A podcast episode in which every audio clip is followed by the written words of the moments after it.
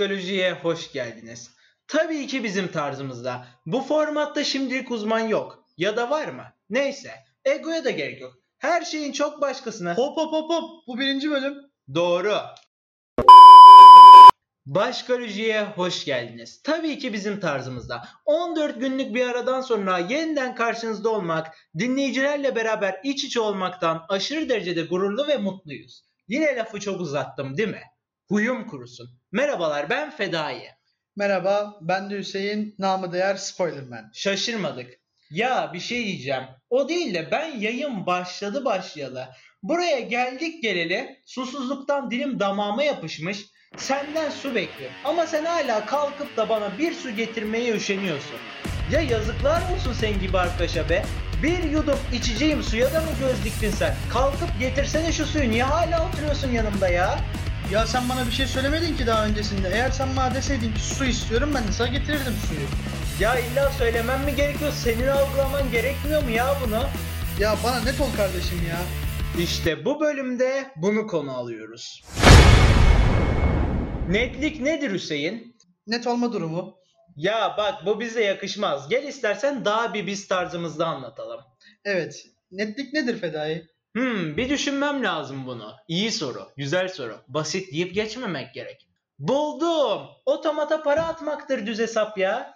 Hmm, Biraz anladığım gibi ama birazcık daha açar mısın? Ya mesela sen bu otomata paranı attığında ondan kahve mi istediğini, çay mı istediğini, cips mi istediğini, kola mı istediğini. Yani istediğin her şeyi bu makine biliyor. Zaten bildiği için sana bunları verebiliyor. Sen makineye para attıktan sonra kahve istediğini belirtmezsen o makine sana nasıl kahve getirsin ki? Önüne cips gelince belki de makineye kızacaksın. Ya yazıklar olsun ki senin gibi makine. Tabii öyle bir şey yapacak bir birisi var mı onu da bilmiyorum da. Her neyse. Ya anlaşılmak neydi Hüseyin? Ben bunu unuttum ya. Anlaşılmak emekti.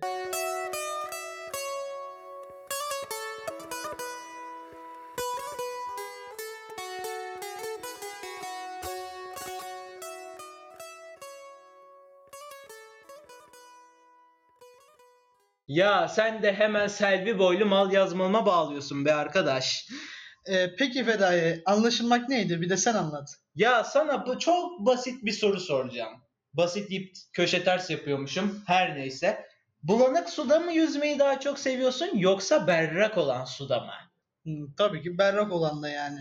Bak işte mantıken ber, denizin bile berrak olanını severken insanın niye net olanını sevmeyelim ki biz ya? Elma şekeri isteyen bir çocuk herkese tatlı gelmiyor mu? Peki o çocuğun size nasıl tatlı geldiğini size anlatayım mı? Kendisini bu kadar özgürce ve açıkça ifade edebildiği için. Yahu biz bebekken net değil miydik ya? Üzüldüğümüzde ağlıyorduk. Kafamızı dizimizi bir yere vurduğumuzda ağlıyorduk. Acıktığımızda bunu belirtiyorduk. İlgi istediğimizde, oyun istediğimizde kimse aldırış etmeyip büyüklerimizin paçalarına yapışıyorduk. Oyuncak istediğimizi biliyorlardı. Ne istediğimizi biliyorlardı. Ne yemeyi ne içmeyi sevdiğimizi biliyorlardı. Ya biz neden büyüdükçe net olmayı bıraktık? Yani benim anladığım kadarıyla şu. e, anlaşılmak e, netlik durumundan sonra oluşan duruma deniyor yani. Ya kendini açıkça ifade etmek olarak geçiyor zaten. Zaten bir söz var. İnsan ömrü boyunca sevilmeyi değil de anlaşılmayı bekledi belki de. Anlaşılmak belki de insanlık için mutlu olmakta. Peki niye mutlu olamıyoruz derseniz buradan da anlaşılacağı üzere siz en son ne zaman net oldunuz? En son ne zaman kırıldığınızda ağzınızdan beni çok kırdınız sözleri dile geldi? En son ne zaman kendinize yakın hissettiğiniz birinin yanında ağladınız cidden içiniz paramparça olduğunda? Ya soruyorum size ne zaman? Ne zaman? Peki biz bunu neden istiyoruz Fedai? Neden net olmamız gerekiyor? Neden istiyoruz? Ya aslında bu belli olan bir şey. Ben şimdi size şahsi fikrimi paylaşayım. Ben istediklerime ulaşmak için net olmak istiyorum ya. İsteklerim bana gelsin istiyorum. İnsanlar beni anlasın istiyorum. Yanımda olun dediğimde yanımda olsunlar istiyorum. Ve bunu söylerken utanmamak istiyorum. Ben de sizden biriyim. Benim de fikirlerim var. Benim de duygularım var. Ben düzlebilirim. Ben de düşebilirim. Ben de ayağa kalkabilirim. Yahu ben de sizden biriyim demek için net olmayı istiyorum. Peki Hüseyin bunu da sana sormak istiyorum. Sen niye net olmak istiyorsun? Senin için netlik nedir Hüseyin? Bunu bizimle anla bunu bize anlatır mısın? Ben neden net olmak isterim? E, çünkü isteklerim gerçek olsun diye. Sonuçta e, başka birini geçtim. Yani kendi beynimizden bile bir şey istediğimizde bunu net bir şekilde anlatmazsak e, farklı yerlere yorulur ve yanlış şeyler olabilir. Yani mesela diyelim ki e, bir su istedik beynimizden ya da kendimiz bir su almak istedik. Ama bunu kendimize düzgün anlatmazsak nasıl su istedik? Ya yağmur yağsın mı istiyorsun? Kanalizasyon suyu mu istiyorsun? Duş almak için kovana su dolsun mu istiyorsun? Ne istiyorsun sen? Ne istiyorsun? Ya da ne istediğini biliyor musun? Hadi biliyorsun neden bunu anlatmıyorsun bizlere? Neden biz senin su istediğini bilmiyoruz? Evet yani olay bu yani. Hani ne bileyim bir damla su da olabilir. Ne bileyim böyle bir oda büyüklüğünde e, dolu dolu bir su da olabilir. Yani beynimizden bile bir netlik olması gerekiyor ki e, istediklerimiz gerçekleşsin. Sonuçta ekmek elden gelsin, su da gölden mantığıyla bakarsak hiçbir istediğimiz gerçek olmaz. E, peki Fedai, biz bu istediğimize neden ulaşamıyoruz? Bu kadar saydık, e, bu kadar ettik. Neden ulaşamıyoruz? Yani bu kadar insan neden ulaşamıyor buna? Ya aslında belli olan bir şey değil mi? Net değiliz ki biz. Biz söyleyemiyoruz. Sevdiğimizde söyleyemiyoruz, utandığımızda söyleyemiyoruz, korktuğumuzda saklıyoruz, yanlış anlaşılmaktan korkuyoruz.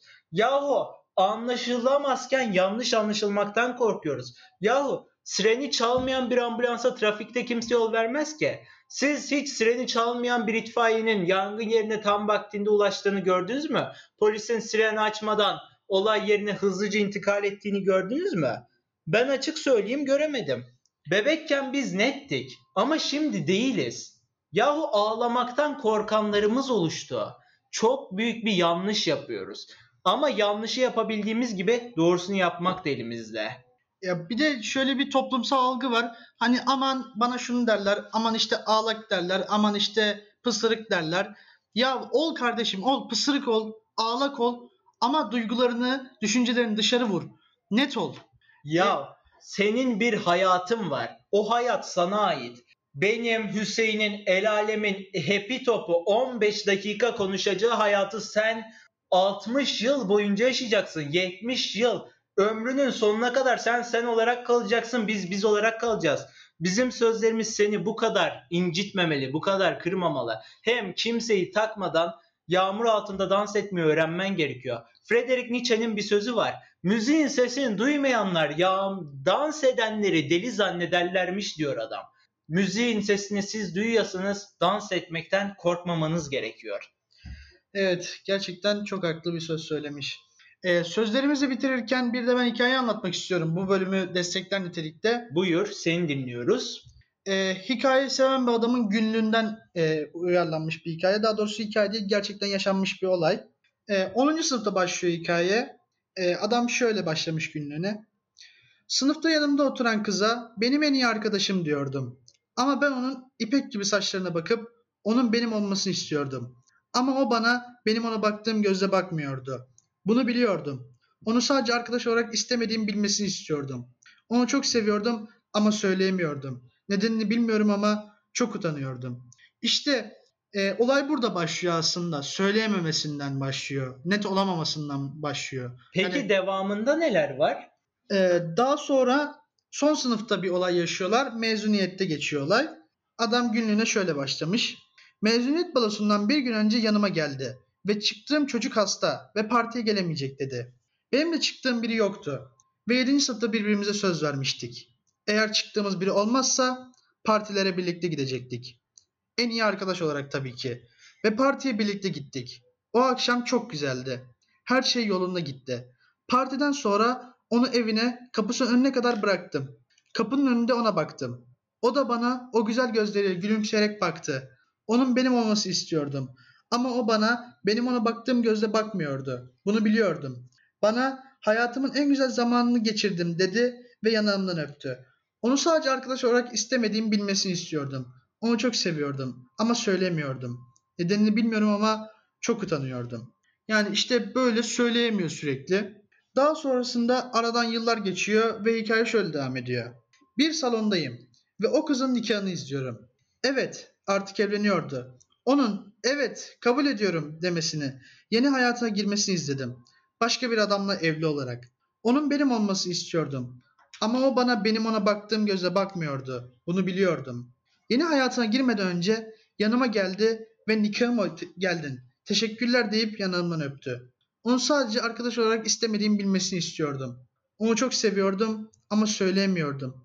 Nedenini bilmiyorum ama çok utanıyordum. Daha sonrasında da e, yıllar çok çabuk geçti diye devam ediyor günlük. Şu an benim bir zamanlar en iyi arkadaşım olan kızın tabutuna bakıyorum.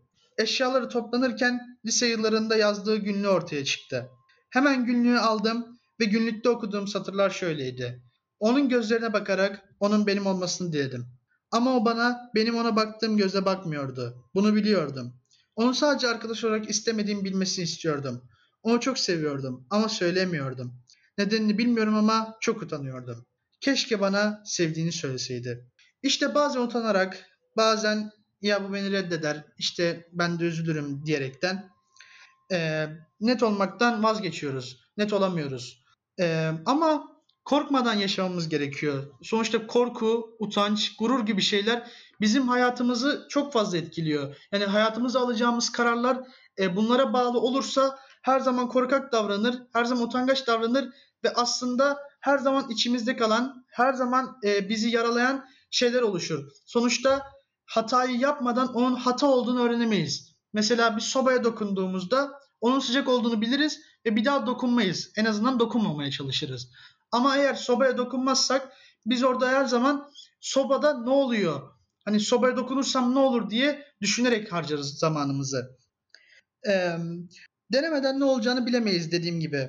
Ee, son olarak da Hz. Muhammed'in bir hadisinden seven sevdiğine sevdiğini söylesin diyorum ve sözlerimi noktalıyorum. Ya cidden kıssadın ise denilecek bir hikaye. Bunu söylemek bana düşer mi bilmiyorum ama eğer birbirlerine net olsalar da böyle olacağını hiç zannetmiyorum. Ya sen bunu anlattıktan sonra benim de aklıma bir hikaye geldi. Tam da bu konuyla ilgili. Anlatayım mı hemen?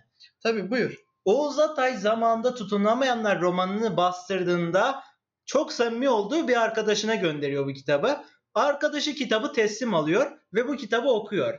Kitabı okuduktan sonra da diyor ki böyle güzel bir kitap, ince ince işlenmiş bir kitap benim yorumlarımı hak etmiyor deyip iyi niyetle kendisini eziyor. Yıllar sonra Oğuz Atay bir röportajında ya kitabı arkadaşıma yolladım ama o beni iplemedi.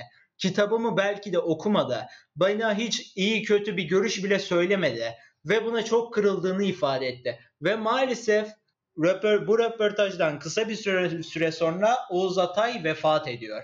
Arkadaşı bu, bu olaydan sonra bir röportajda açık bu olayı anlattıktan sonra diyor ki keşke o hayattayken ona kalemini ne kadar sevdiğimi söyleyebilseydim.